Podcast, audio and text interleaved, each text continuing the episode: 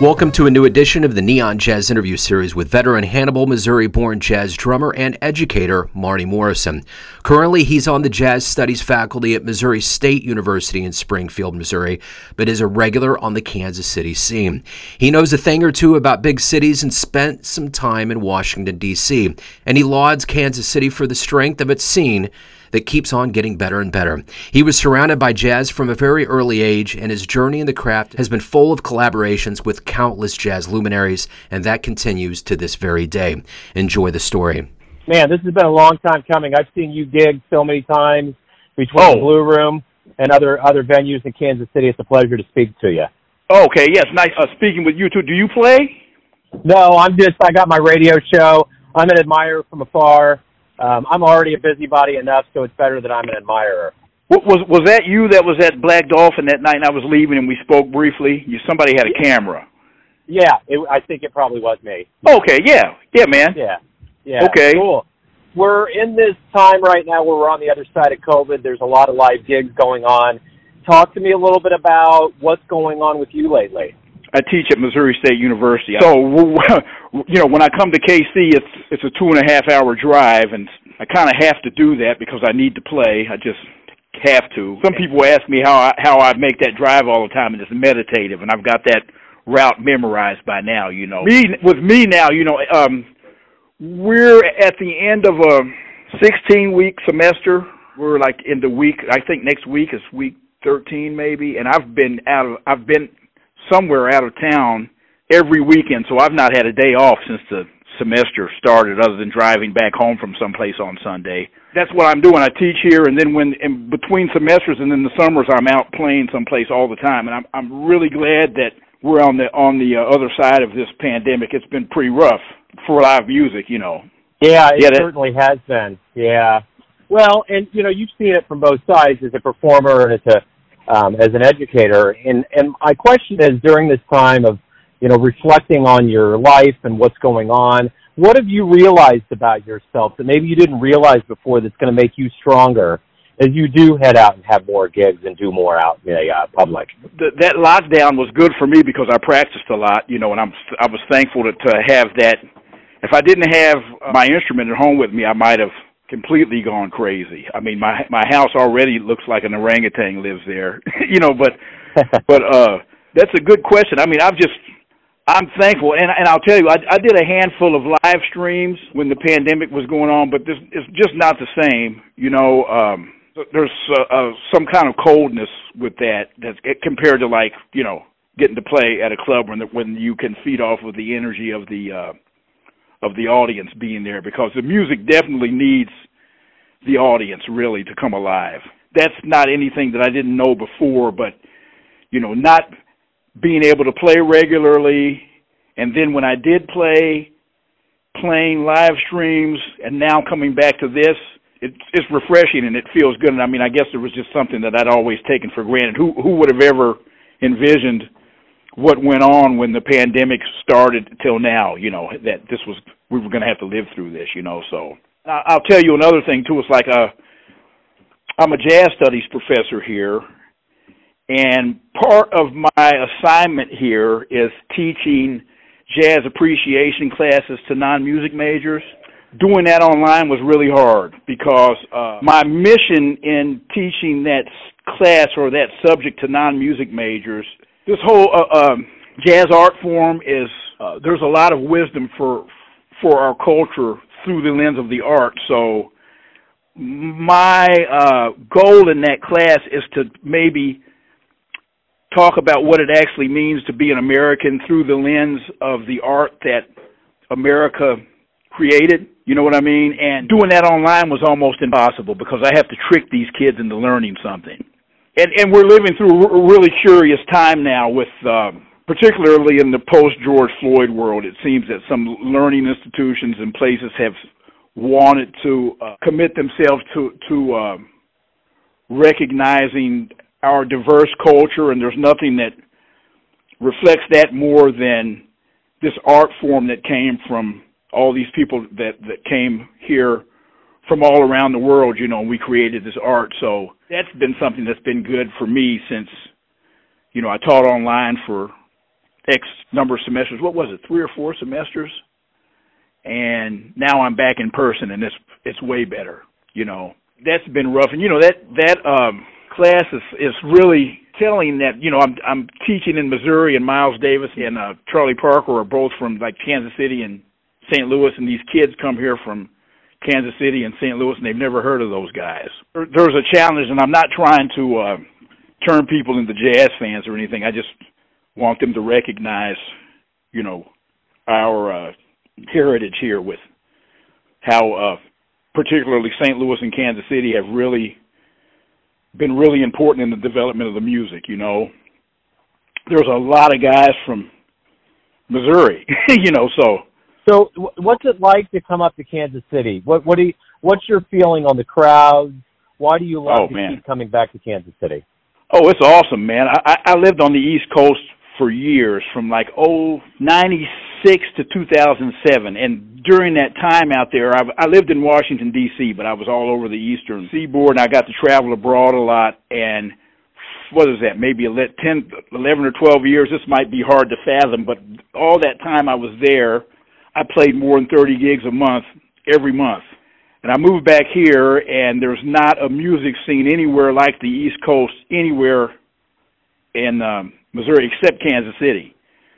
Yeah, I, I love coming there, and like uh, my best friends live there. It's not just uh, my my trip when I come up there to play. I mean, of course, there's some great places to play. There's a bunch of killing musicians there. I mean, I could just start naming guys and I'd I'd run. I'd it'd take me uh, several hours to name everybody. Probably. When I go there, it's it's more than uh, playing music. When music brings me there, but I mean, I get to see my best friends.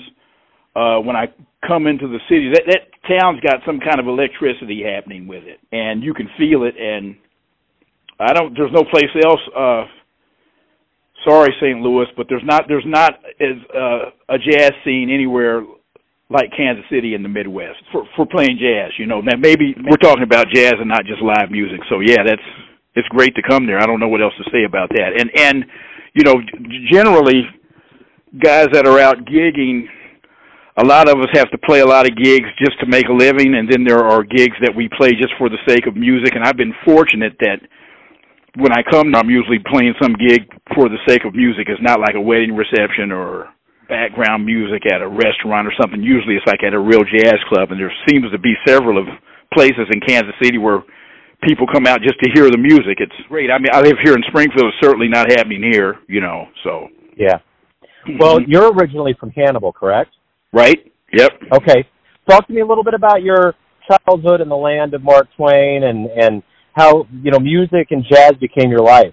My um situation is really unique, and uh, uh, not just my home situation, but that I've come from a home, from a musical town, from a musical home in the little town that I'm from. So my dad's a musician, and uh, he's 85 years old. His name's Bill Morrison, and I still play gigs with him. He taught me how to play. He and the guys that that uh, he played music with, and so from the time I was a little kid, you know, he was he's got all the records that all the jazz people have Miles Davis and Oscar Peterson and uh Chick Corea, Herbie Hancock. I heard uh Jimmy Smith, uh all the organ players. But incidentally he plays B three and he plays piano, so he doesn't play much organ anymore. A few years ago he had a stroke that affected his uh the way he was play the organ pedals, so but I grew up I grew up around that and so he was out and it was weird. Like to see it back in the '70s when I was a kid, there were places that those guys would play around Quincy, Illinois, and every now and then someplace in Hannibal. And I don't think that's happening anymore now. But there was a handful of guys that were always over at our house playing with him. And those guys are like my gurus, you know. So uh, I don't, uh, and I don't know. Maybe I was third or fourth grade before I realized that every kid didn't go home and play music with their family. Seriously, so so that that's how I ended up playing. Uh there was a guy that played drums with my dad named Cleet Webster. He was from Quincy and he had spent some time on the West Coast. He went to school in L.A. back in the '50s, and turns out he and Charlie Haden were roommates in college for a while. He ends up moving back to Quincy area, and uh, he was kind of my musical. Uh, he was like Yoda, kinda, for me, you know. And I, I was for, I, I was fortunate, fortunate to grow up around those guys, you know. So that's what got me started, and I always had known this is what I wanted to do. So, what was the first live jazz show you saw that really made you think, man, I'd love to do that someday? Well, I'd been seeing these guys play in my living room from the time I was probably in diapers before I can. So I'd been around that. But let me think about that. Um, this probably would never happen uh, again the way it did back then. But what was it? Uh, first day of school, and I was in eighth grade. I went home from school. My dad's like, "I got a surprise for you." So we get in the car in Hannibal, and you and it, you know Hannibal's right on the Mississippi River, so you drive across the river, and you're in Quincy, Illinois. We drove to Quincy and went in went into this bar, and the Buddy Rich band was there, and I was wow. Thirteen or something, and the guy that was that played drums with my dad that I called my teacher, but my my lessons were him with, with him were more like sitting and talking about stuff. He had a seat right in front of the drums, so I sit there through the whole gig. It was in a bar. It wasn't even like a concert. They were like playing in a bar. And I'm looking back. He must have been traveling from some place, and they picked up a gig between cities or something. But that and uh let me see what else. Um, when I was uh yeah, the next year I was in ninth grade. Dizzy Gillespie came to Hannibal. The Arts Council got him there, and he had some some young guys. I think Dizzy was maybe in his early 60s at the time, and he had some guys that had just graduated from Berklee that were playing with him. And that drummer still around. His name was Tommy Campbell. Great drummer. He's still playing. Uh, and I just saw a live stream from Smalls with the guy that was playing guitar with him then. Uh, his name's Ed Cherry. I don't remember who was playing bass, but that really did me in when I when I got to see Tommy Campbell play because he was playing all the kind of more modern jazz drumming that I had been listening to on records like and fusion drumming at the time, like Tony Williams and Billy Cobham and Lenny White. He had that whole fusion thing happening, and and he was swinging. So those might have been uh, two of the earliest really high level uh, concerts I'd seen when I was young. Yeah. What about big names, veterans that you played with? Anybody that really, really taught you some things that you've remembered all these years, and in turn have taught oh, your yeah. students? One of the first gigs I had like that was with Marcus Roberts, and uh, I learned at that point I learned why there was a big difference between what those guys were doing and what I was doing. I, I had to I had to step my game up in terms of of uh, the attention to detail that guys on that level uh play with, you know. And and and there's a lot of guys on that level. There's a lot of guys on that level in Kansas City that they might not have a national name, but you know, they're and and p- people that have their art refined to that level. There's a certain level of dedication that they have. There's a certain level of humility that they take into um, what they have to do to ascend in their art. There's a certain level of discipline. When I was playing with Marcus, he had just left Wynton Marsalis's band, and you know he had. I listened to a lot of those records that he was on. There's and, and uh, I loved hearing him play with Jeff Tain Watts and Herlin Riley. And there's an album. It might be Marcus's second album.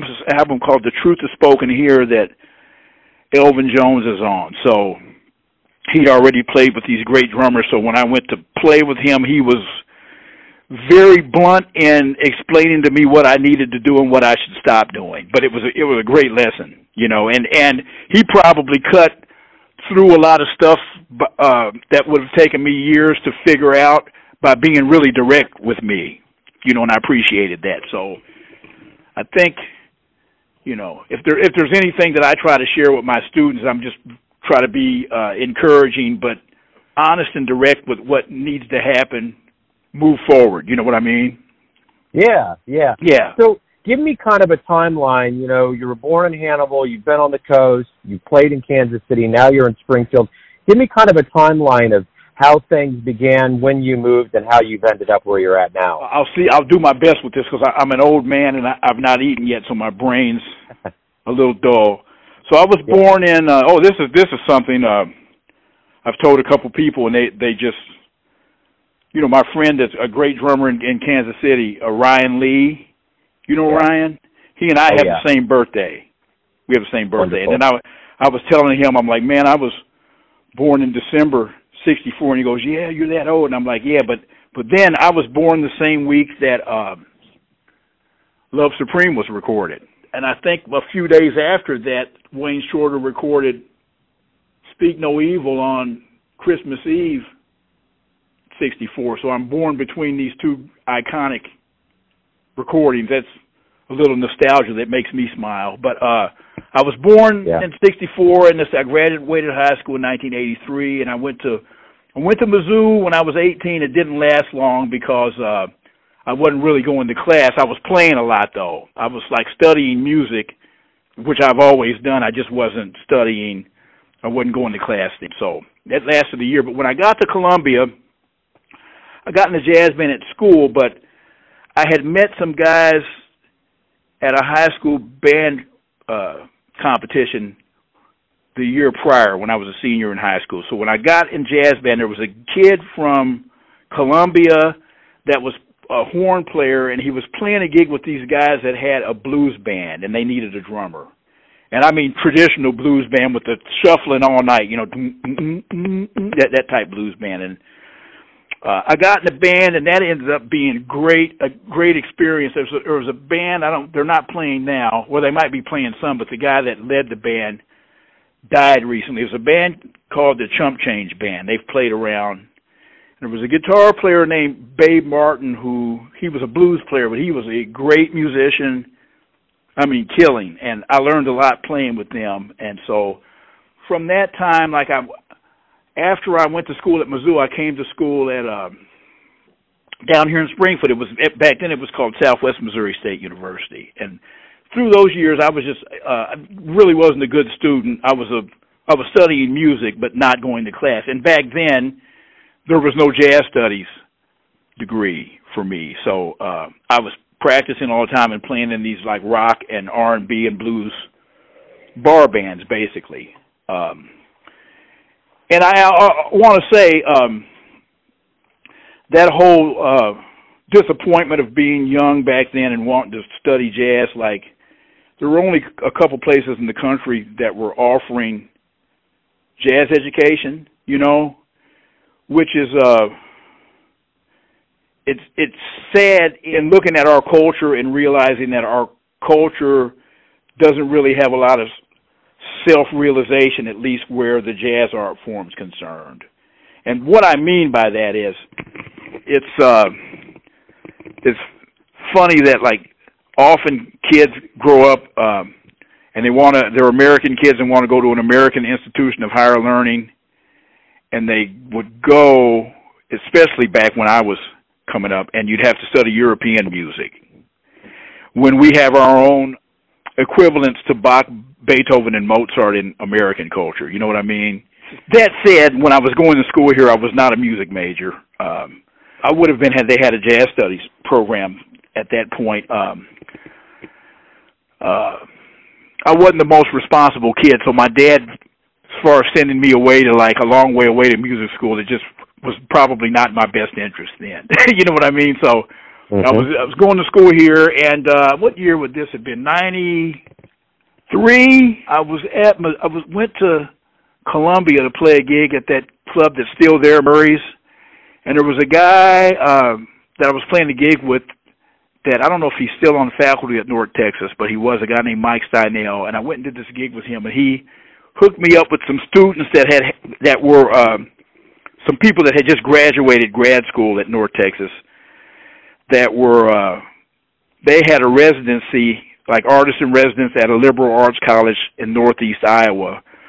And that residency was through Chamber Music America and the National Endowment for the Arts. And that, that band is, is still playing, but after several personnel changes. The name of the band was the Unified Jazz Ensemble, and I joined that band, and we did residencies through uh, National Endowment for the Arts and Chamber Music in America for a few years. Like we were in Iowa, and we we were working for a program called the Rural Arts Initiative, and we'd go to these communities and teach, and then the NEA would send us out on these gigs all over the place. And after that ended, in maybe '96 or '97, the band moved to DC. We had some educational opportunities to to work, and we all worked at night with different people. And when I moved there, I I got a lot of experience playing with a lot of a whole lot of different people. Uh and I moved out of I left the East Coast in '07 and I moved back here. I had some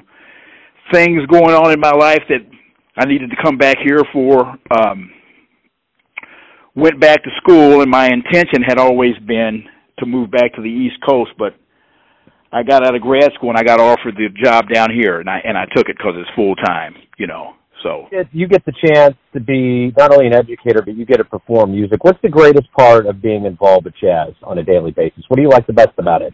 Man, it's it's like kind of a religion for me, and I tell my students this, and and I don't know if they understand it yet, and hopefully they will. But a relationship with music over the long term, like I'm, I'll be 57 in December, and I've had a drum set since I was five and all that time I've been very serious about it. You know, um, if there if there are any greater mysteries that are revealed to me, generally they're revealed through my relationship with music, and it has to do with my being in alone in a room alone practicing, like that solitude that goes on. Um, and then also, like in in my relationship with music, I've met the greatest people in my life. My best friends are they just all seem to be artists, and uh, I think that those guys are all cut from a different cloth.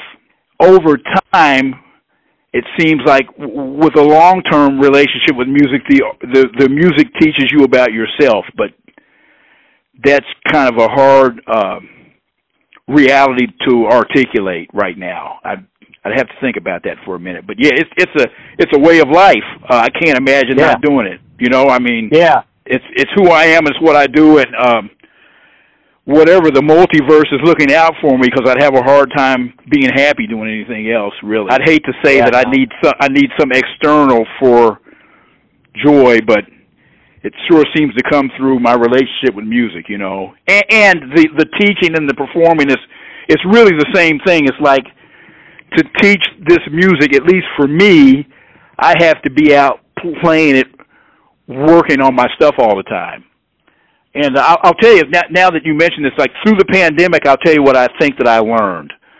I think that over after all this time playing, I think I might have broken the ice on figuring out how to practice finally because I'm sure musicians will understand this, but um for years I, I just go in the room alone with the drums and play, but I wasn't really having always effective practicing. And I think that as long as you are, uh, you know, spending some time with your instrument alone, it's uh, nourishing. But then there's a there's a way to go in and get more. Some days you can get a lot done in ten minutes, and some days it takes maybe two hours. And you, for me at least, and I still don't get to anything. So all that alone time just being in the literally being in the house alone with the drums other than my girlfriend would be the only person I'd see um, for all that time through the pandemic um, taught me something about practicing. But then the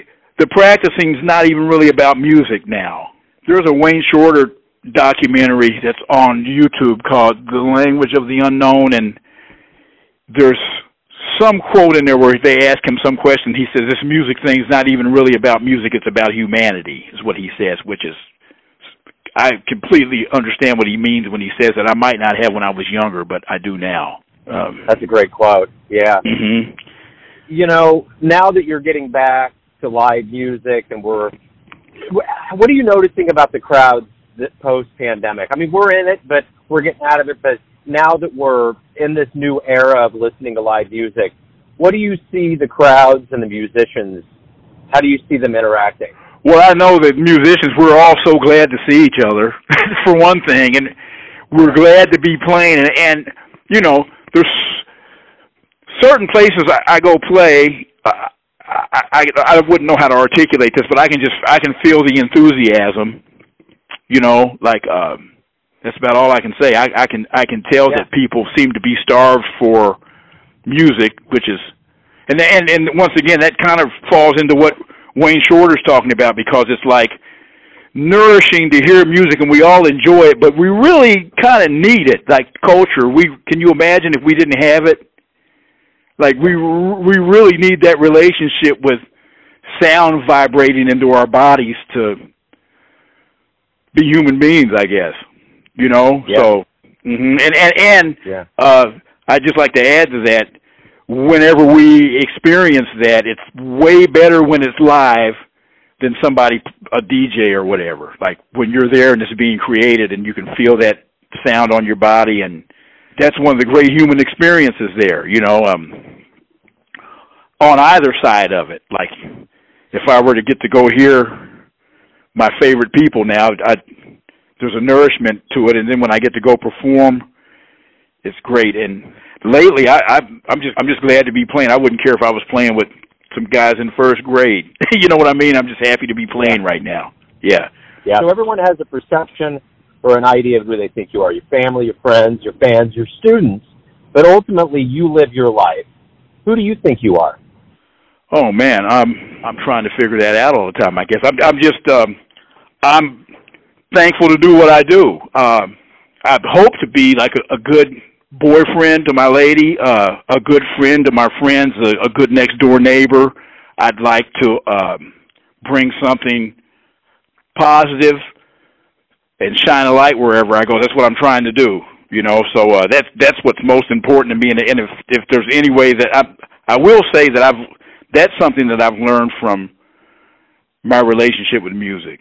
It's it's it's like con- confronting this great mountain that this music was great before I was born. It's going to be great when I'm gone. I want to be a part of it, and and and in order to even scale that mountain a little bit, there are certain traits that in ourselves that we need to overcome or shed in order to climb that mountain. You know what I mean? Um, I do. So yeah, I don't really know how to answer that, but Yeah, you answered it. That's great. Mhm. Marty, man, thank you for opening up about your life and music. Actually, I got one more question for you Mhm. before you go. What is the thing that you like the best about Kansas City? man, the vibe of the whole town. It's awesome. I mean, there's there's great restaurants there, and uh, uh, man, my best, m- many of my best friends live there. And when I come to town there, uh, it's it's like I teach here all week, and then when I go up there, it's not just playing because I go there and there's certain guys that I see all the time that and, and we're friends and we talk on the phone. But it's the whole, for me at least, my trips there and back home. It's the whole ritual of the of the whole thing, and you know, I mean it's a great city. I feel safe there. They've got great restaurants. Uh it's getting around town's cool. It's not like I'm never getting caught in um traffic jams and stuff like I used to on the East Coast. Um and there's a there's definitely a, a commitment to preserve the jazz heritage there. There is, and and the and Yeah. you I can I can feel it from the audiences. I don't really feel it anywhere else in Missouri except there, like that. Yeah, I agree. I hope the St. Louis people don't get mad at me for saying that. No. It's a, it's a, it's, No. you know, there's, there's guys from all over the world moving to Kansas City just to be a part of that jazz scene because the the audiences are enthusiastic and there's a lot of places to play and the jazz community is uh there's really a brotherhood with with all the guys there. It's, you know, so that's what I like about coming there. You know. I feel it too, for sure. Marty, Yeah. thank you very much for taking a minute out for Neon Jazz. Good luck with Certainly. as we move forward out of this pandemic, and I look forward to seeing more gigs with you. Hope to see you soon, man. Sure. Bye bye. Thanks for listening and tuning in to another Neon Jazz interview, where we give you a bit of insight into the finest players in Washington, D.C., Hannibal, Springfield, Kansas City, and spots all over Missouri and the world that give fans all that jazz. And thanks to Marty for his time and dedication to jazz. If you want to hear more interviews, go to Famous Interviews with Joe Dimino in the iTunes Store. Visit neonjazz at youtube.com, and for everything Neon Jazz all the time, go to the neonjazz.blogspot.com. Until next time, enjoy the jazz, my friends.